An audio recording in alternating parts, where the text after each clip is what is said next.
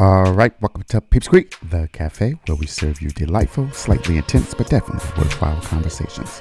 A podcast focused on bringing people together by drinking, listening, and conversing. So grab your favorite drink and let's see what's on today's menu. All right, people, welcome to Peeps Creek, the cafe. You know, here at the cafe, we always have a conversation centered around the drink. And today I am back on my usual that is some bourbon, boom, with a splash of soda water. And I also have some good old H2O for this particular conversation. And today I am joined in the cafe by Denise. Denise, you want to say hello to the people? Hello, everyone. All right. And today, finally, oh, you're not going to ask me what I'm drinking. I'm about to ask you, but before I'm Oh. going to rag on you a little bit because you've been using that microphone the last couple of episodes, but you never had the microphone turned on. And so today you actually have it plugged into. I do. uh, It's the first thing I did. I was like, oh my God. All right. So what are you drinking on over there, Denise? Juice. I'm still in my juice. All right. Okay. Still waiting for my updated Peeps Creek cup. Yeah. Mug? Okay. Well, well, you you will get it when the Lord say it's time. All right. Mm. So today's episode is episode sixty-seven. Episode sixty-seven is abusive father or birth trauma. This is accused, guilty, or innocent, and this is episode three of season two of the show. All right. So in this particular episode, it's a kind of a touchy subject. It deals with potential child abuse, right? And so it opens up on August the 2nd, 2018, when a phone call and it says Detroit, Michigan. Okay. So before we go and talk about the actual 911 call, because I am from Detroit, that is where I was born and raised, that is my hometown, that is everything that makes me who I am. And it kind of annoys me that this particular episode said Detroit, when in fact the guy is from Harrison Township, which is actually a chartered city of Macomb County, which is why this case was brought in Macomb County and not Wayne County, because Detroit is in Wayne County. So How Harrison far are they? Township is about 30 minutes from Detroit, but it is Oh, not wow. Detroit. Okay Why would they put Detroit in the world? because because no one knows Harrison Township, and so Detroit will get more bang for its buck on, on the the series. But I don't really like that they use my city for for unnecessary fame. All right, so oh. okay. all right, so this episode opens with a nine one one call from a father. Now, when you hear the voice of the father, my opinion is immediately before I before we got further into the episode to kind of figure out why he may talk this way but the father just sounded like he was disinterested. He sounded like he didn't have any kind of sense of urgency with respect to the kid but Mhm. apparently his nine month old baby he called in and said that he was looks like he was having a seizure. It appeared as if he was just staring out and just not able to focus on anything just looking at the light. He looked disinterested and confused. And so ultimately the ambulance came 911 came and they took the child to the the doctor. Now when we get from that particular scene we then immediately go and we meet the attorneys. There are two attorneys in this case arthur garton and denise hirschman because the father in this particular case colin christopher quint was charged with child abuse in the first degree. All right so do you want to try to tell the people what kind of transpired once Colin, excuse me, once Connor got to the hospital on August the 2nd? Yes. And just so you know, first degree child abuse carries a life imprisonment. That Okay. So do you want me to start on the second or on the first? On, ma'am, you want to tell the people how we got the child abuse from August the 2nd? Okay. So on August the 2nd, Connor is at home. I'm sorry, Colin is at home with Connor. And he starts noticing that something is not right. Actually, well, yeah, I'm going. Okay, so I'm just going to tell you first how the attorney attorneys summarize it. And then I guess mm-hmm. we can get into more details details later. So something something was wrong with Connor. So Colin calls wife Lindsay. They take the baby to the hospital. The hospital evaluates the baby. They sent the baby home. They do a chest MRI, but they sent the baby home, and now the baby is having seizures ends up in ICU, and the Mhm. doctors find a subdural hematoma, which is brain bleed. Mhm. And because of this, there was pressure on the back of his eyes, which led to retinal hemorrhage. And mm-hmm. they found an increased swelling to his brain. okay. And so, what was the doctor's diagnosis as a result of that? So the shaken baby syndrome slash abusive head trauma. Okay. And so before we go there, let's look at what that is because we neither one of us are medical doctors. So I am taking this from the Mayo Clinic. There may be other resources where you can get information about that. But essentially what this is is this a shaken baby syndrome is a serious brain injury resulting from forcefully shaking a infant or toddler, also known as abusive head trauma, which Denise just said, shaken impact syndrome, inflicted head injury, or whiplash shaken infant syndrome. It says that the shaken baby syndrome destroys a child's brain cells and prevents his or her brain from getting enough oxygen. This form of child abuse can cause permanent brain damage or death. All right. Some of the symptoms that are associated with shaken baby syndrome includes extreme fussiness or irritability, difficulty staying awake, breathing problems, poor eating, vomiting, pale or blush, skin seizures, which is what O'Connor had, paralysis, and coma. So those are some of the symptoms that the Mayo Clinic has identified as being consistent with shaken baby syndrome. Could you right. read that that bottom paragraph? Which one? While sometimes there's bruising on the face, Oh, yeah. you may see signs. Okay, yeah. So while sometimes there's bruising on the face, you may not see signs of physical injury to the child's outer body. Injuries that may not be immediately seen include bleeding in the brain and eyes, which is what we experience here in this particular case, purportedly, spinal cord damage and fracture of the ribs, skull, legs, and other bones. Many children with shaken baby syndrome show signs and symptoms of prior child abuse. Yeah, because that was something I was questioning myself. Like, were they too quick in diagnosing this? Because there were no mentions of any other, you know, signs on his body. So that's why I wanted you to read that because it does say you may not see other other signs. Yeah. All right. Okay, and and so we now have this diagnosis from the doctor of shaken baby syndrome, and because of this diagnosis, the child had to be immediately taken into protective custody. And in this particular case, both parents initially was charged with child abuse in the first degree, and the child was placed once he came out of the hospital. The child was placed in the custody of the mother. Um, excuse me, the maternal grandmother, which is Grandmother Suzanne, um, which is the Lindsay's wife's mother. Um, mother. Okay, so now, did you already talk about the fact that the day before there was the incident where they went to No. the doctor? Okay, you want No, to talk because you that? wanted me to start on August second. All right, go ahead. So on August 1st, Connor, I'm sorry, oh, I get these names because they start with, with the C. Colin was at home with Connor, and that's when he first noticed that Connor was just, his eyes were just fixated. So he felt something was wrong. That's when he calls Lindsay at work and waits for her to get home. They both take the baby to the hospital. That's where the baby gets examined for his chest. They figure there's nothing wrong with the baby. So they send the baby back home.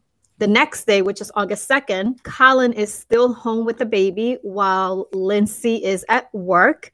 And when Lindsay gets back from work, Colin and Lindsay's mother were outside. They were downstairs, where Lindsay is upstairs with the baby.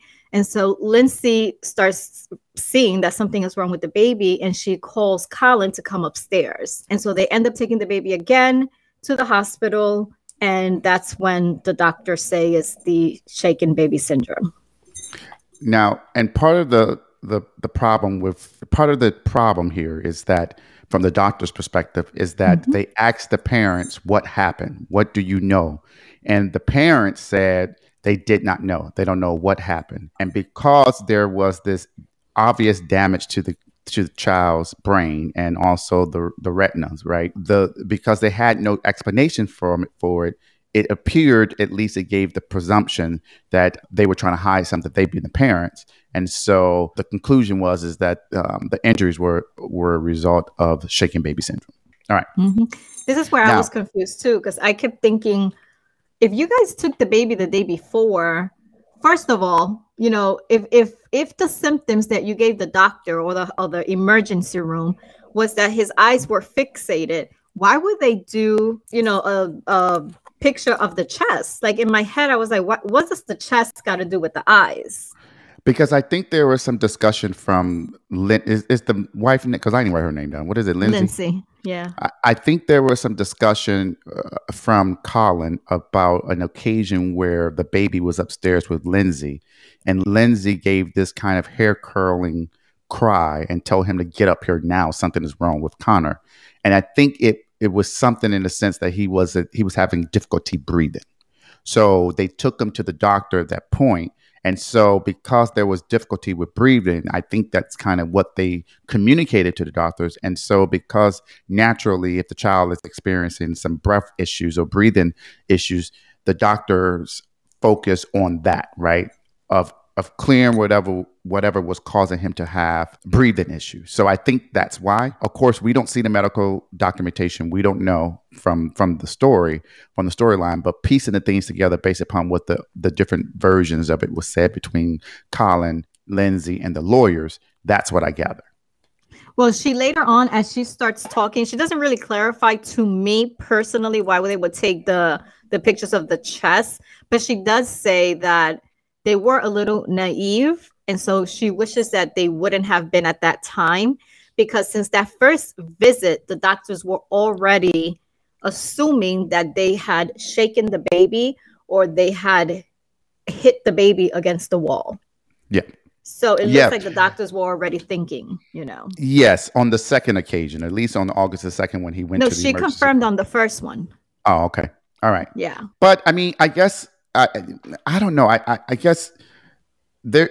Yes, you could be naive, right? This is that could be your first child, but I I don't know. I just feel like I would be. I don't know. I just I would just be telling the doctor every fucking thing that was going on with him. Like, So let me ask you this before we get too far. with, with what we know as of right now, mhm. what is your opinion? Is it child abuse or abusive? Wait, wait, wait. Is it abusive father or birth trauma? just by what we just talked about. Just by what you've, yeah, you're just talking about. Okay, so when I first, let me just say it this way. When I was looking at the episode up to the point that we discussed, I felt like someone did something to him. I, I still have not. I So- could not be convinced up until what we've spoken so far that this was abusive father. Okay, and so yeah, and, and and I guess that goes to what the defense was trying to say. So part of what the defense was saying is that there were some rush to judgment from the medical experts, right? And the rush to judgment with the experts was that they did not obtain Connor's birth records or other medical records. Mhm. And according to the medical records there, right now, mind you, we don't have a, a we don't have his medical provider speaking, right? The individual who saw this. But according to the attorneys, is that they don't believe that this was shaken baby syndrome. They think this is more attributed to birth trauma that Connor experienced when he was very young. Because what they said was is that the medical doctor documentation, his medical documentation or history showed that his brain was not developing as with the size that it needed to be, right? It wasn't filling up like it's supposed to be. So obviously this child, Connor, had some difficulties, medical difficulties from the get-go. Now, Right. what that what that indicates to me is potentially that if that's the case, then either either the medical professionals at that time misdiagnosed him or didn't follow up with the proper treatment to determine what can be done to ensure that his brain is begins to develop appropriately right? Uh, and neither lindsay nor colin indicated anything to me that they had any knowledge about that about the medical history. It could have been that the doctors never even examined the baby for it. So it's just no one knows. Yeah, but No if you have medical rec, I, I mean, but if you have medical records that shows that at the birth there was this No. abnormality in regards to the birth or the growth of the head or the brain, are you saying that the doctors didn't tell the parents that there was some abnormality? Correct, because all they said was this is the assumption from the attorneys because all they said was one, she was in extended labor, and there was an accelerated head growth, which, based on studies, it says that 35 percentile of the kids develop that at birth, where the 83 percentile is nine weeks later. So that they're going off on that based on the studies. But all they said about them thinking is trauma because vaginal trauma is only because she had an extended labor and the accelerated head growth. So it leads me to believe that the baby was never checked. You know, because when the babies are born in the hospital, they do that regular checkup, right? Just to see if the hearing, the eyes, the regular checkup. They're not doing a an examination. They're not taking a picture of the baby's head to yeah, see. but I, I, I, I don't know. I don't know if I, I don't, I don't know if I fall for that because when Davion was born, they they told us his head is the right size, and when we had to take him up for his month his month checkup, they examined it to make sure that he was growing, that he was within the proper percentile growth parts for all of his body parts and internal organs. I mean, they told us that. Yeah, but the baby was two months when this happened. So the babies typically have that that one appointment after the birth, which is two or three days later, and then when they're gonna get their shots. Maybe, maybe the baby had not even gone to the hospital ever since that one visit after the baby was born. But the way that okay, all right, I hear you. Okay, now mind you, I didn't like this episode, so I thought this episode would I be did. short. But you said you took a whole lot of ner- notes and you were excited to talk about it. So therefore, I had to. I Now had that to I'm re- excited, I had to rewatch it so I could try to elongate this episode. but okay, I hear what you're saying, right? Mhm. But the way that the lawyers was explaining the medical records, right? Because eventually they bring in this expert on looking at the- that's that's Will- where I was fascinated. Okay, so but but before we get there, right? It made it appear to me, at least the doc- the the the the, the lawyers made it appear as if Connor was experiencing some growth mishaps in some form, shape, or fashion. In, in other words, his cognitive ability was slowed, is what I gathered from the Mhm. fact that they're saying there was gather birth trauma.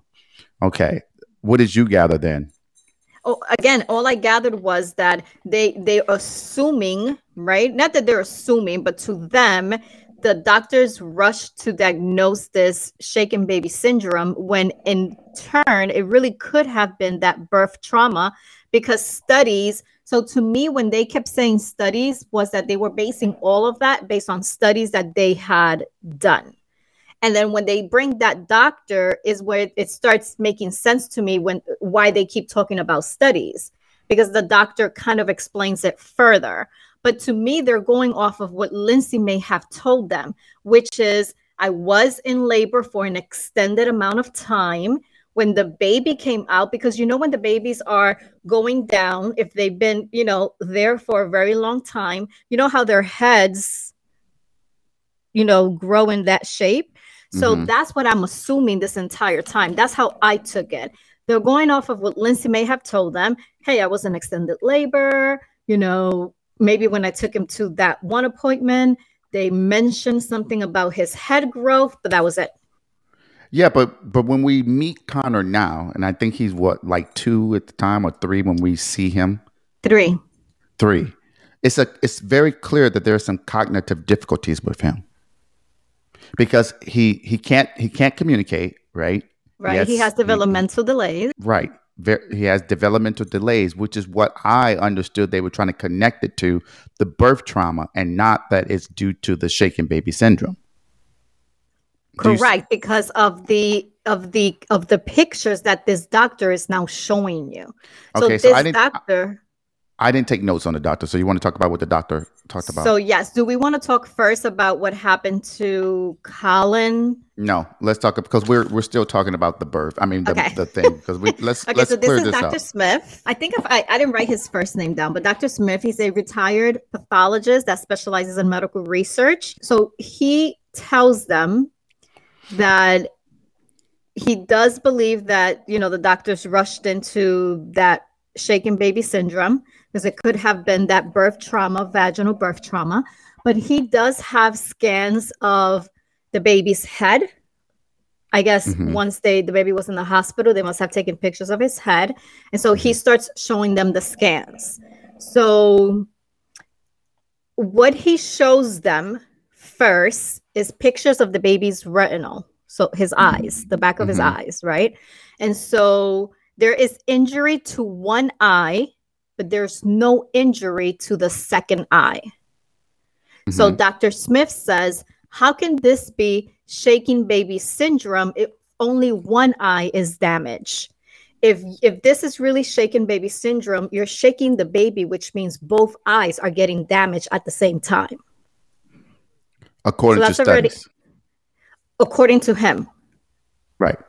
Which is according to studies. You can say what you want, but according to Dr. Smith,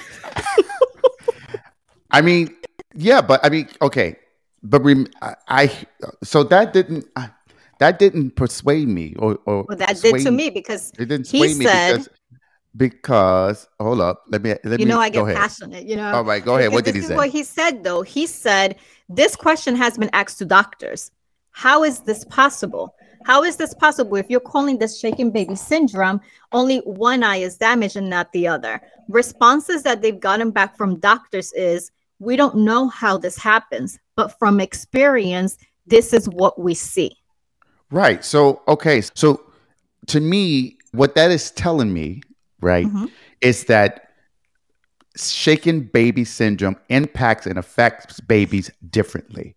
So, there is no one size fits all approach with the symptoms. So, in just because both eyes were not damaged doesn't necessarily mean that shaken baby syndrome could not be the cause of Connor's situation. And I'm not saying that it is. I'm not advocating, of course, that it is. But what I'm saying is, okay, that's just one explanation that that studies show that there's no consistency. But studies show that all the time. Take it outside of shaken baby syndrome. High cholesterol, cholesterol, something stupid as high cholesterol, impacts people differently. For mm-hmm. some folks, it really impacts them to the point that it's extreme. To others, it's not. And then when you go back to the shaken baby syndrome thing that I let me pull that back up, it talked about mild symptoms, right, of shaken baby syndrome. And let me pull this back up before I move on to this because You still haven't convinced me, but okay. I mean, I'm not convinced one way or the other. What I'm saying is what you're saying that this doctor brought up, it didn't save the day for me, is what I'm saying. It All did right. to me. All right. And and and that's okay, Denise. You can have your opinion. I mean, you want to be on the defense team over here? You want to ask them if they want to hire No, you? no, no. I, I you know, I, All I right, keep but- thinking about about So these here- things. Oh, I All have fruit fly. All right. Okay. So here it says in mild ca- cases of shaken baby syndrome, a child may appear normal after being shaken, but over time they may develop health or behavior problems, right? So mm-hmm.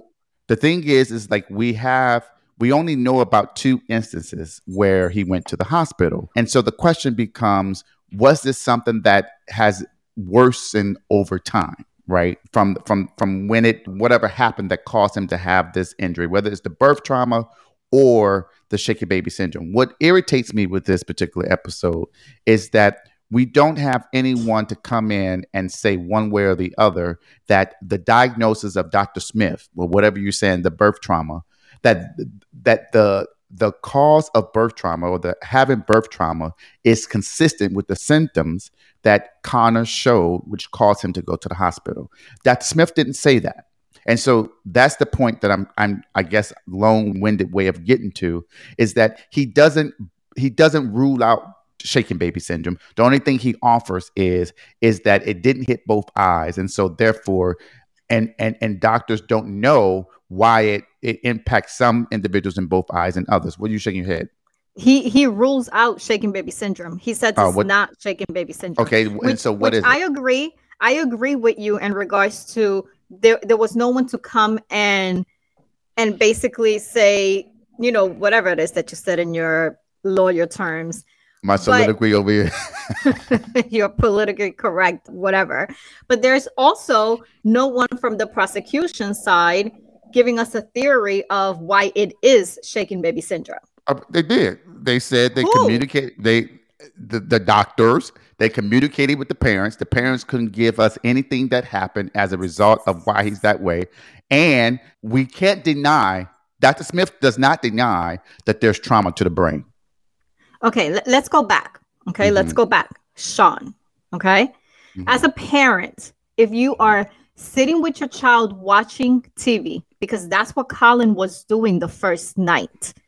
You're Mhm. sitting with your child watching TV, your child is fixated, you feel something is wrong. How are you? That's exactly what you're going to explain to the doctors. What else do you want me to tell you if nothing else happened?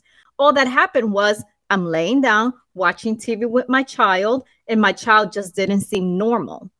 Yeah, What- but I guess I also well, I also go to the point that in his 911 call, he didn't have a sense of But urgency. that's your problem right there because the doctors did not hear the 911 call. Well, the, the police probably talked to the doctors and told him, look, when he called, he sounded like he No, wanted. he, did he- not. He, didn't want to. He didn't sound like he wanted to get here in a hurry.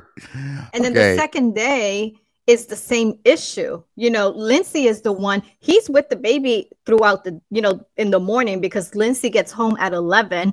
But the second time is Lindsay the one that feels something is wrong with the baby because his leg is twitching and it seems like he's having a seizure. So again, which is, how a, is which it? is a which is a symptom of shaken baby syndrome. But go ahead. But again, you you are you are saying that the doctors made this diagnosis because they asked the parents what happened, and the parents just said, "I don't know." There's well, I didn't say that. I said you. that, I said there's a combination. Run it things. back, people. When you listen to to this, I said it's like- it it's a combination of things. It's the fact that you have obvious injuries, internal injuries that this baby has. We can't deny that there's injuries internal. We don't deny We that. cannot. Dr. Smith does not Correct. deny that, right? What he denies is what causes those what caused those internal injuries. Okay. Now, we have that. The fact that we have these internal injuries, we have symptoms that are consistent with symptoms that's associated with shaken baby syndrome. Then we have both parents who cannot articulate anything as to why they believe this happened, right? And so you also, I mean, what do you They what do you go with? They were with the baby, and nothing nothing happened to the baby. It's not like the baby fell. It's not like they can say, "Oh my God, yes, the baby fell from the bed," and after he fell, they can't say that because that's not what happened. The baby was sitting with him watching TV. Okay, but what about this? Let me ask you this. Okay, okay. I would have felt better if they actually did say he fell because It's not then you get you feeling listen, better. listen, listen. because then we have some kind of explanation about what's going on. Okay. You're telling me two years later, you're pulling out medical records and it shows, oh, oh my God, there was birth trauma from the beginning. And no one, no one has identified any kind of symptoms to show that Con- Connor had some kind of problems. Delays, anything. You mean to tell me that his parents cannot articulate that? When Davion was not crawling appropriately, I'm looking at him and I'm like, oh, let me finish. I'm looking No, at him No, I'm not like, gonna let you finish. What is going on? Because as a parent, Listen, I need to know why my son is not crawling appropriate like everyone else. What age? I'm do they looking at that. What age do they crawl? Woo! He should have been crawling and walking around six or seven. And this baby was two when this happened. Two months. okay, go ahead, Denise. Two months. You you are talking like you are talking about these developmental delays. Like the baby was a year old when all of this happened. The baby was only two months. It's impossible for them to say this baby is, is not having developmental like every other child. Two months. All right, fine. And so the symptoms with with the shaken baby syndrome are diagnosed the same with that vaginal birth trauma, subdural hematoma, shaken baby syndrome, subdural hematoma, virg- what is it? Vaginal birth trauma. They are both the same symptoms. Okay, go ahead. See why I like this episode? mm-hmm. Okay, anywho. So Dr. Smith then brings another scan, which is a scan of the baby's brain, you know, inside. Are, are you okay over there? Uh, and so he shows them how there is fluid inside of the brain. It's, it's towards the middle of the of the brain scan, and there's some fluid there. But there's also fluid around the border of the baby's head, like towards the brain area. But the fluid varies in colors. So the fluid in the middle, the first fluid that he identified, that was kind of black. The fluid that was towards the border of the head was kind of white, but in certain areas, the fluid will look white, gray, and then black. And so he associates that with blood because, in general, blood ages or it's the same color. You know, it starts going from white to gray to black, which to the doctor, it seems that because it's going already in so many different colors, that means that that fluid has been there since the baby was born. And so now it's changed colors basically from white to gray to black. Hello. Okay. That still doesn't convince you? No, I just feel like they were trying to come up with a justification why it's not shaking no. baby syndrome. No. okay. Let's let let's let's move to the to talk a little bit about well, I think we can end this section saying that that we're going to agree to disagree. well, no, no, I think you make very valid points, but we do recognize that there was no conclusion one way or the other from a medical perspective with this case. Can we agree there? Unfortunately, yeah. All right. So we have no choice but to agree because nothing was ever done. All right. So now let's talk about Colin. Okay. So initially both were were charged, right? That's the mom and Colin, but ultimately Lindsay, the charges against her were dropped mainly I think because the situation that precipitated the diagnosis of shaky baby syndrome, she was not there. It was just Colin. Right. And so Colin is not allowed to be in the same house as Connor by himself. And so Lindsay moved out and moved with the mom because that's where Connor is with her maternal mother. And so Colin gets supervised visitations, very limited, with Connor. I think it's a few hours a week or a day or what have you, maybe two. I don't know. They, they didn't, didn't, really mention. They didn't identify that. All right. mm-hmm. All right.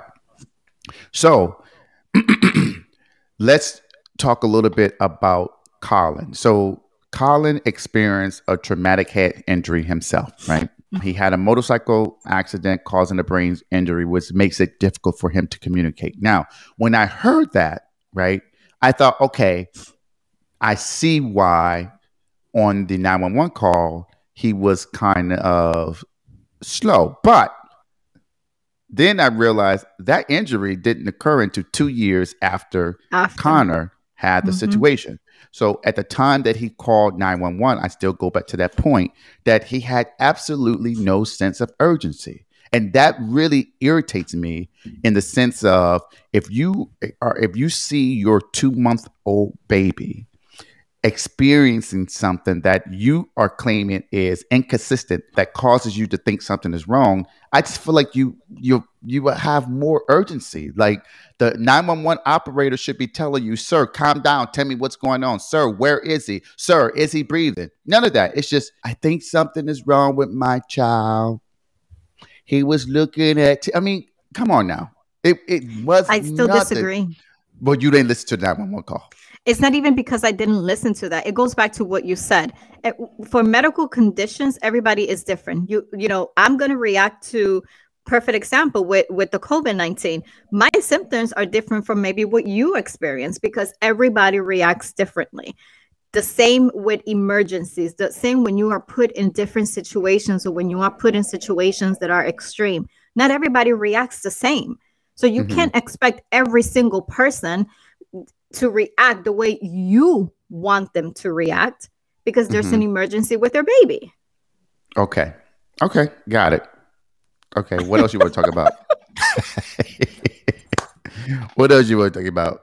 I got it. I mean, you're not convincing me on here. Uh, that that nine one one. We can that agree to 911 call. We You're will. but your if- If, if I was the prosecutor, that's the first thing I'm going to put on. Let me tell you. Let me give you But my that's open. the problem. When we do these episodes, you have to act as the jury, not am. the prosecutor. I'm acting as a jury because the well, first right thing now is we deadlock. because So I hear that I hear that mistrial. 911 call and I'm like, bruh, where's your sense of urgency? You you have a Well- kid who cannot communicate for themselves. You are a parent. It is your job to communicate to the proper officials so that you can get assistance for your child. And you don't do that. And Well, let me ask you this: yes. What do you think would have been Lindsay's reaction had she been the one to call nine one one? Oh, she would have screamed probably. Exactly. Do you see how every person is not the same? You cannot expect for her, for him to be screaming like Lindsay would be screaming. But what if he's not? He's but make. What if? What if he's calm, cool, and collected because he actually shook the baby? Oh my, oh my. well, hey, What if? prove it to me. Prove it to me. Well, Because so far you haven't. all right, all right. So, what else you want to talk about this case? I ain't taking no more notes on this case because I Are really you not going to talk it. about what happened with the case? Yeah, but I mean, the lawyers try to do an investigation. Typically, in these episodes, the lawyers always try to do their due diligence to investigate to investigate what happened. The lawyer do in this case. I don't think they get any further than what they had when they first opened. They talked to Colin and they talked to Lindsay, and to me, what Colin and Lindsay offered didn't add anything to the flavor for me. It was the same old they don't know type of thing. Now, you might have a different perspective, but I don't think they added anything of substance that really changed the the flavor of the situation for me. Well, and But this go- is again, this is maybe why I feel it was not shaken baby syndrome again because it's like everyone is expecting them to to say a story when they're giving you the story. It's just not the story everyone wants to hear. It's not the story that will associate the baby developing the shaken baby syndrome, which in one, right, I'm already 75% convinced with what Dr. Smith said. But Mhm. as we as you and I keep talking and you keep mentioning things, now I'm in the 85% because again, Mhm. you're wanting them to give you a story they can't give you because nothing really happened. So again, was this really something that the baby developed from birth? We won't know because it was never proven to us. Okay, then it sounds like what you're advocating. I think I already said this, but I'm gonna go back. What you're advocating I'm is not advocating, I'm giving my opinion. That there was some kind of medical misdiagnosis. That the doctors at the birth or during the t- process Yes. could not did not capture something in enough time Correct. to either identify that this could be a potential issue, right? And so that's kind of what I hear you say. That it is- Correct. and I could be is dis- biased. and is disassociated with the shaken baby syndrome. But and I could Mhm. you you have to I think you also have to give credit in some regards to the medical professionals who actually examined the baby, not the person who are who's looking at medical records years later. If if they are if they are looking at symptoms that are consistent with a particular syndrome or diagnosis and that's what they go to unless you can pinpoint it to really some other other medical explanation then i don't know what to tell you right? Now sure people i have had friends who suffered from seizures right? So i'm aware of that right? Maybe he has some kind of condition that they didn't catch early on and it was the seizures right that precipitated into his delayed cognitive response currently. I don't know but no one has told me one way or the other. And quite frankly, it's the defense job to do that at that particular point because the symptoms align with what the doctors attributed to shaken baby syndrome. And so, as a defendant, it's your responsibility for the defense, I think, to pull doubt into that. And what I hear you say is Dr. Smith, who's this retired person who's looking at these studies, but don't really bring those stu- studies to really say that birth trauma causes X, Y, and Z. Because when I just looked up birth trauma, it really associates birth trauma to the female, the mother, and not necessarily the child. child. So my question is, okay, you're saying it's birth trauma. Explain to me how that translates to it impacting Connor, because that's the person in this I will explain it to you right who now. was harmed. Okay, he ahead. didn't have enough oxygen going to his brain. Remember, she was in extended labor, which means that head was stuck. That head was not going down. That head probably, the baby was probably, and again, everyone listening, I'm not a medical professional, so I could be saying things incorrectly. By all means, feel free to correct me in a respective, respectful way. But to me is the baby was down there. The, the baby is being stressed, right? Because he can't come out. She's stressed. She's putting pressure on the baby.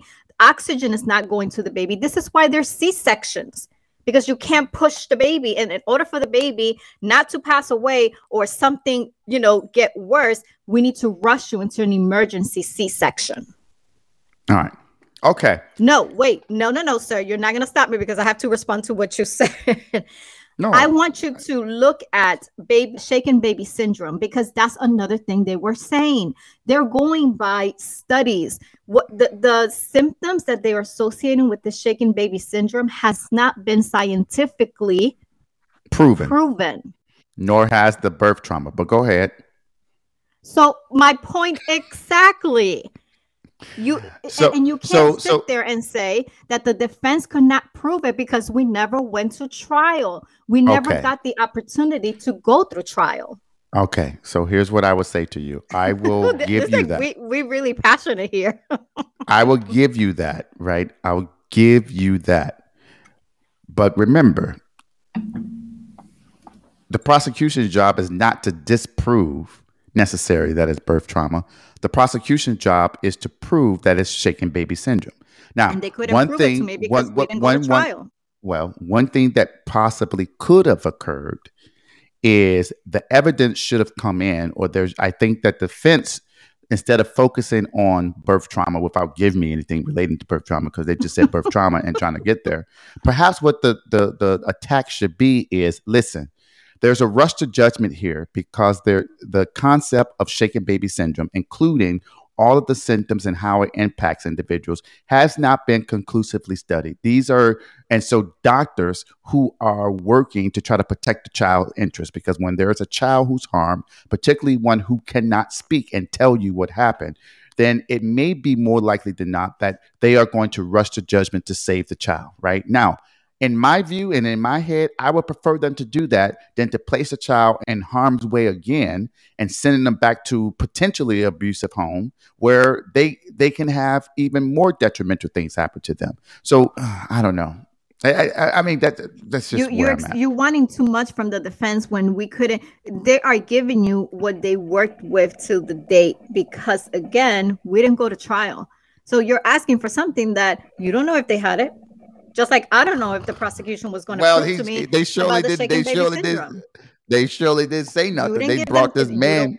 you don't know you but don't but know. here's what we do know. What we do know. What we do know is that they talked about how much they got paid, which was thirty thousand dollars, and the money ran out. And it, and essentially, what they were saying is, we really can't withdraw because it would be prejudicial to our our clients. So we had to stay on and not get paid. Like, why was that but important? he also said but why I was that be- important? i wouldn't be defending him if i didn't think Oh he was God. innocent oh my God, please! i just think you you went you we didn't, didn't go we didn't we didn't need to we didn't need to hear this episode we didn't need to hear how much money he he got paid thus far and whether or not the guy can afford it. honestly any this is this is my conclusion okay and please can you can you put me just me because i want to tell you what my conclusion is you are just upset that they started this episode putting there detroit michigan when it's not detroit michigan. So you were not thinking objectively throughout the whole episode. That's what i really think.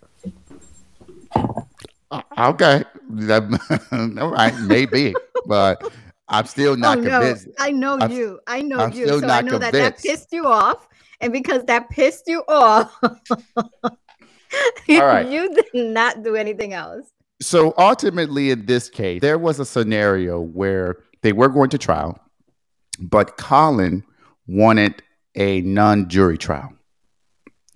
And for some reason, and I didn't do enough research on this because typically the aspect of a jury trial is within the province of a defendant.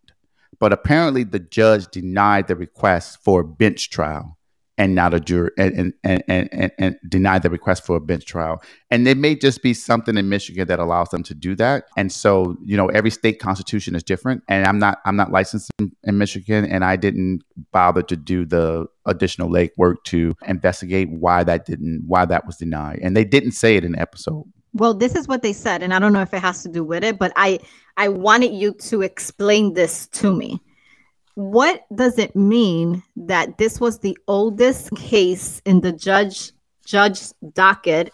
So he wanted to get rid of this case. What does that so, mean? So yeah so and most judges i mean every judge has a docket and there are aging histories with with with dockets. And remember that a criminal defense has a right to a speedy trial. So when there is a, a case that is stagnant and on a docket for a long period of time, it's a, it's incumbent upon a judge to move their cases along because they also get dinged from that because they control their docket. And so it's important for them to ensure that they're adhering to everyone's constitutional right for a speedy trial and that there are not unnecessarily undue delays. Because if you have too many delays, it could potentially prejudice a defendant. And therefore, sometimes as a procedural mechanism, you can actually get from under a case because of those undue delays, which cause prejudice prejudice to a defendant. So the the judge rightfully wanted this off his damn t- docket, one way or the other. Now, I'm not sure the way it came across as if the judge was basically saying, "Look, y'all figure it out, so get off of my docket." But I'm not sure that's what occurred. But that's kind of what what was going on there because remember that then sparked the conversation about a plea deal between. No, that came before. The, no, because remember yes. the the judge. No, remember the judge they had a conference because he wanted to do the bench trial. They had a hearing for that. And that was denied. And he told them, he told them that they need to work it through to do a plea. Oh, no, you're right. The plea deal was given to them. They went to a hearing, both for the plea deal and the bench trial. The bench trial was denied. Colin decided he was not going to take the the plea deal, but the right. judge didn't accept that. He said, "I'm going to leave it on the table for now." You're accurate. And the plea deal that they had gave gave him at that particular I'm accurate throughout the whole episode, sir. Was was two what what, what was the plea deal? Second oh, they were reducing the second abuse. degree with up to 10 years, but could get yeah. probation. Mm-hmm. No guaranteed, but yeah. No guarantee. Now, at some point in that process, right, Colin says, No, I don't want to do it, right? Then he goes and he talks to his wife, and Lindsay basically says, Look, we need to get our family unit back together. I understand that you don't want to be convicted of child abuse. Nobody wants to do that, especially when they did not do anything to their child. But our top priority is putting this behind us so that we can work to get our family unit. And so I think you need to take the plea, right? That was one night. The next the next morning, they were going to visit the lawyer so he can essentially he Ben Colin can essentially say, "Look, I thought it over. The judge left it on the table. I'm going to go ahead and take it." But what happened was the prosecution called the defense lawyer and was like, "Nah, bro, we're taking this off the table, mm-hmm. and we're mm-hmm. back to first degree child." No, uh, there's still abuse. second degree. No, they took the plea deal off the table, so they was going to oh, continue right, moving right, forward right. with the first degree, and so at that point they were moving towards getting ready for trial. And one thing that the, the the lawyers indicated, which I do think is accurate, is that child abuse cases are very sensitive cases. They they pull on the heartstrings of juries, which mm-hmm. is one of the reasons that they want a bench trial, right? Because the presumption is, is that a judge would be able to wade through the evidence and not be swayed by emotion. And so they were trying to figure out how do you present this to a jury, particularly when we have no true explanation about what happened, right? There is nothing that could have been an intervening episode that could explain it. And when I mean intervening episode, similar to what you said earlier, falling down, right? If he fell out of his crib, right, that could have explained the mm-hmm. the internal the injury. bruises and yeah. injuries, right? So we don't have any of that, and so we we need to fall back on this tra- birth trauma, but we're going to have to be able to explain that vividly to the jury so that they can get the the separation, which is which is touchy. I mean, look at us in this conversation. Mhm. We, you know, Mhm. we're going back and forth, back and forth, back Yeah. and forth. And I'm and we you still know, have not you know you you still in your stance i'm still in mine so you know maybe it would have changed our minds had we seen more stuff coming in from the prosecution side right. or maybe the defense taking a different you know route but i'm still convinced that it wasn't shaken baby syndrome hmm Now, now Colin, so they get ready for trial, and so then they go to a pre-trial conference, which is essentially a conference for a judge to get ready for trial. At a pre-trial conference, you can do many a multitude of things. You can argue about the admissibility of evidence. You can argue about the the the actual crime that the individual's been charged with, whether or not there's sufficient enough evidence to go forward with it or not, right? And so at the pretrial conference, there are some discussions, and we don't get to see the inside of the courtroom because they don't let the cameras in because of COVID. But ultimately, the prosecution put the plea deal back on the table at the pretrial conference, and Colin decides to accept that, right? So he pleads no contest to second degree child ab- abuse, which again faces up to 10 years. And so the next thing would be for the judge to decide what his sentence is. Okay. Now, what is his sentence? two years probation eight months in jail Okay. And we also don't know, with respect to Colin's ability to then reunite with his family, we don't know whether or not his parental rights will be or would have is going to be restored at the conclusion of this particular episode. So it looks as if he might have served his time and was released on January 22nd, 2022. I did some additional research on this. But before I go into my additional research, do you want to talk about anything else about what was on the episode? No no Okay. i think that was that was all i had So apparently, there's this whole big issue with the prosecutor in that particular case.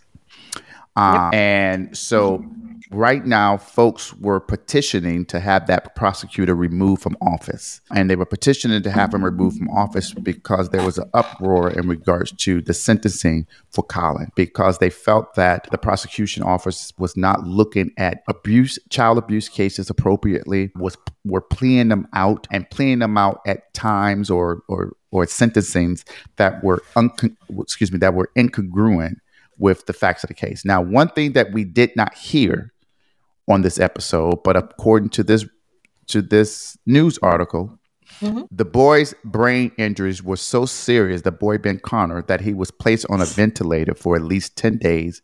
He underwent two life-saving surgeries on his skull, according to a sentencing memo as it relates to Colin.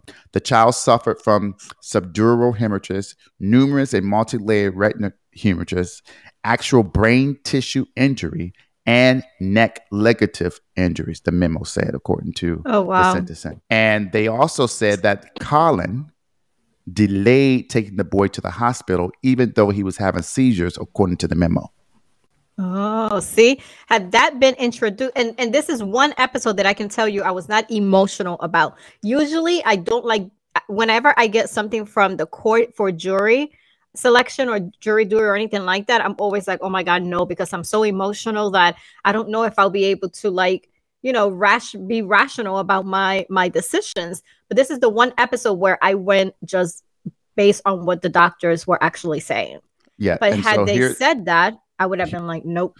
Yeah, so this is from May 22nd, 2021, May 24th, 2021, Metro Detroit Metro Times. This is the prosecutor that they are trying to get out for whatever reason, various reasons. But this is where they outline some of outline some of the issues relating to the injuries, Connor's injuries as it relates to the memo that was found by this particular news article. So hearing that, I mean, that's why I'm like I'm not convinced that it wasn't shaken baby syndrome. And But, bec- but you had that ahead of me. No, I wasn't convinced from the beginning when I watched the episode from the But 911 that's call. because they put the Detroit, Michigan in there. All right. So you were not And- objective. You did not do an objective decision on this one. and so just so you all know, the case is not over. The prosecution office is appealing the decision with regards to sentencing. They felt like he should be there longer. They're, both parties have filed their appeal brief with the Court of Appeals for Michigan, and they are going to have oral arguments on the case as it relates to sentencing. I think it's October the 5th, 2020. 2022, so upcoming. So whenever the the Court of Appeals decide what will happen as a result of this, there definitely would be a follow up, at least some follow up information in regards to this particular case. Another so, update that I have. I don't wait, know if you have it. Oh, go ahead. Did you hear about how he suffered the accident? Did you read that? I did not. No, no. So he was intoxicated. He was drunk. He had 0.21 blood alcohol level when the accident happened. And he still has an outstand, outstanding drunken driving charge for that. yeah. But you but you said that it's birth trauma. Because again, man, I'm going based man could, on this man could have been in his house drunk. The baby could have been crying. He probably was trying to sleep and got upset, took that baby and shook him. But again, I'm going by what's been presented on this episode. That's all I can do. Okay, so now let's ask this question. Let's assume, for the sake of argument, that the facts that we've just articulated, that about the drunk driving, as well as the facts in regards to the injuries, were disclosed in the episode. Do you think that would sway you that maybe potentially there was shaken baby syndrome associated with this? Yes. So I would say it is abusive father. It is not birth trauma. yeah. I'm telling you, I went based on what this episode was giving me. I didn't go based on I, I didn't do any research until after that you texted me and said, Oh, I got further info. So I was like, well, let me go in and see what this info could be. And that's when I found I found what you mentioned about, you know, people being upset. Apparently that prosecutor has some sexual harassment allegations Charges. against yep. him as well. Several, like um, three or 4 mm-hmm. So I started reading that, and then there was an article about how Colin suffered his injury, his brain injury. He was drunk. Yeah.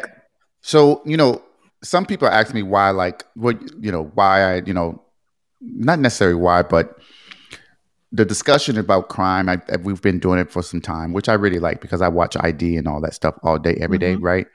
But I say this every, every, I, you know, these episodes truly highlight the importance about who you vote into your office, mm-hmm. right? People don't want to go out. I'm not trying to get all political, but people don't want to do elections. They don't want. What's the point? Blah blah blah. Okay. Local elections are the most important elections because they're going to impact you the most. And so this prosecutor had to have been voted in, right? Mm-hmm. And so it's important that people do their due diligence and understanding who they are having represent them because these people represent the people right? Prosecutors represent the people, they don't represent individuals. And so it's important that you get individuals in there who understand their job, understand the import of their job, and they have a history of dignity, credibility, right? And the rationale to make appropriate decisions because these are individuals who will decide what charges to bring, when to offer a plea, when to accept the plea, what type of, you know, whether or not to contest whether or not a person needs to be bailed out, this, that, and the third. So it's important to know the individuals that you are electing into your office.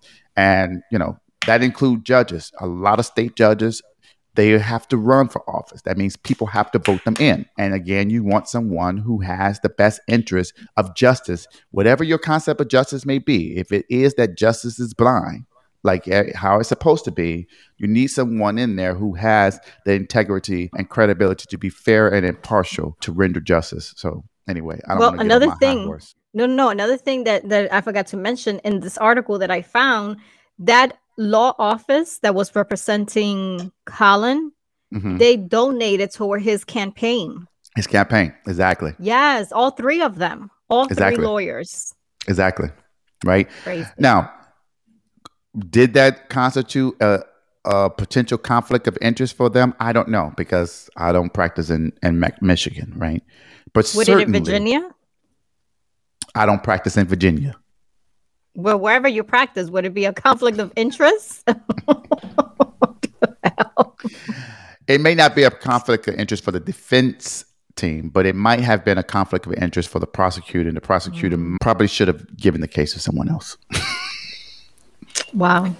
Right. It's a very or sometimes and, and, and sometimes in, in that situation if the conflict impute because sometimes there's a conflict that's going to impute to everyone that works there right there are there are conflicts that impact just an individual lawyer but there are also conflicts that will impute to the entire organization and since he's the prosecutor and and arguably he would be looking at and deciding the the way of that particular office it might have been a, a conflict that imputed to the entire office and it might have been beneficial for him to reach out to a neighboring prosecutor office to ask them to handle this particular case but you know Mm. i don't know and sometimes with with conflicts it's not just whether it violates the law it's whether or not it gives the impropriety or the perception that there's impropriety so it's incumbent upon practitioners to recognize what those are so that you can make the appropriate decision so that you don't have these type of situations come out so yeah Interesting.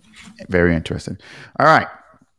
Ladies and gentlemen, that is episode 67. Episode 67 is abusive father or birth trauma.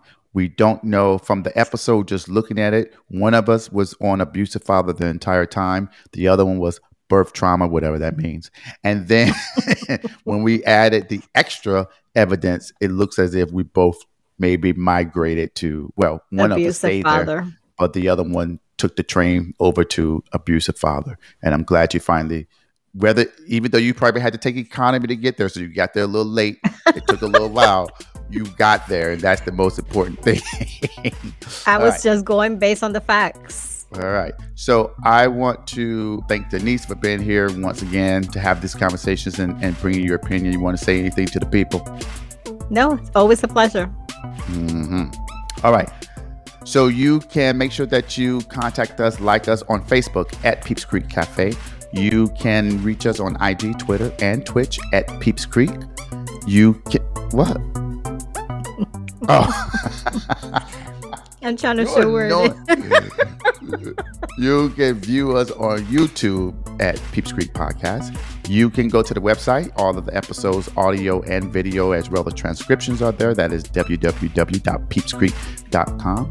If you have comments, questions, or want to be on the show, you can send us an email at cafe at peepscreek.com. And all of our links to everything is here at cafe.peepscreek.com backslash links. All right. And until next time, make sure that you continue to drink, listen, and converse. Peace and love.